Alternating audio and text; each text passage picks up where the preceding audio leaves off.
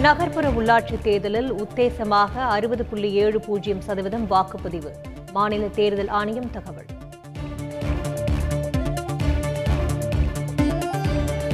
பேரூராட்சிகளில் எழுபத்து நான்கு புள்ளி ஆறு எட்டு சதவீதமும் நகராட்சியில் அறுபத்தி எட்டு புள்ளி இருபத்தி இரண்டு சதவீதமும் வாக்குப்பதிவு.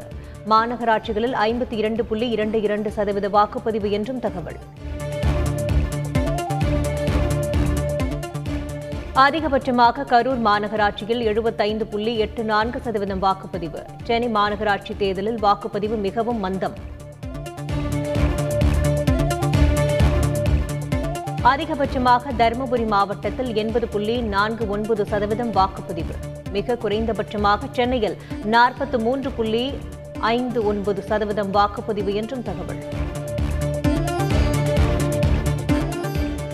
அசம்பாவிதங்கள் இல்லாமல் அமைதியான முறையில் நடைபெற்றது நகர்ப்புற தேர்தல். மாநில தேர்தல் ஆணையம் தகவல். பதற்றமான வாக்குச்சாவடியில் கூடுதல் பாதுகாப்பு ஏற்பாடுகள். சிறிய பிரச்சினைகள் உடனடியாக சரி செய்யப்பட்டதாகவும் தமிழக டிஜிபி சைலேந்திர பாபு அறிக்கை. நகர்ப்புற உள்ளாட்சி தேர்தலில் பதிவான மின்னணு வாக்கு இயந்திரங்கள் சீல் வைப்பு. முகவர்கள் முன்னிலையில் பெட்டிகளில் வைத்து பூட்டிய அதிகாரிகள்.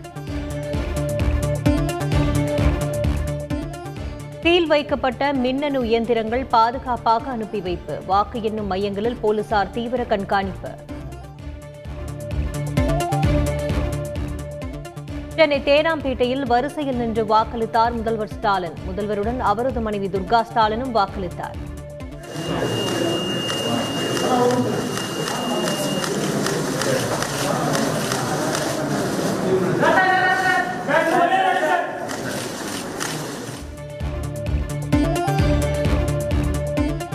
கோவையில் ராணுவத்தை அழைக்கும் அளவிற்கு எந்த சம்பவமும் நடைபெறவில்லை. தேர்தல் தோல்வியை மறைப்பதற்காக அதிமுகவினர் நடத்தும் நாடகமே போராட்டம் என்று முதலமைச்சர் ஸ்டாலின் விமர்சனம்.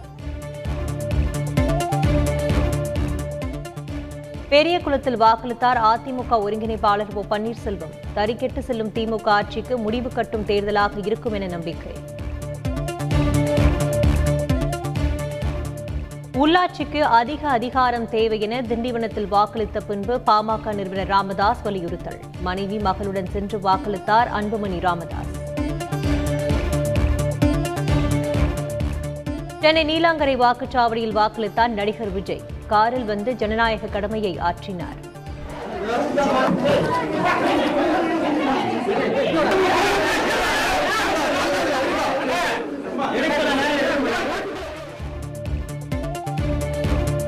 நகர்ப்புற தேர்தலில் வாக்களிக்க ஆர்வம் காட்டாத திரைப்பிரபலங்கள். வாக்குப்பதிவு மையங்களில் காத்திருந்த ரசிகர்கள் ஏமாற்றம்.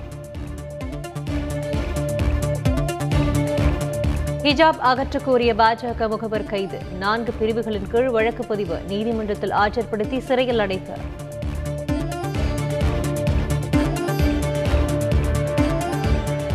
பஞ்சாப் மாநிலத்தில் இன்று சட்டப்பேரவை தேர்தல். வாக்குப்பதிவுக்கு அனைத்து ஏற்பாடுகளும் தயார் நிலை.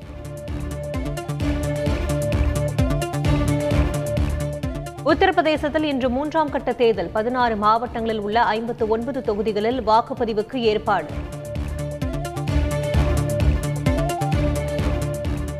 தமிழகத்தில் நேற்று ஆயிரத்து ஐம்பத்து ஓரு பேருக்கு கொரோனா பாதிப்பு. ஒரே நாளில் ஏழு பேர் உயிர் இழந்துள்ளதாக தகவல். கால்நடை மருத்துவ படிப்புகளுக்கான கலந்தாய்வு. வரும் இருபத்தி நான்காம் தேதி தொடங்கும் என அறிவிப்பு.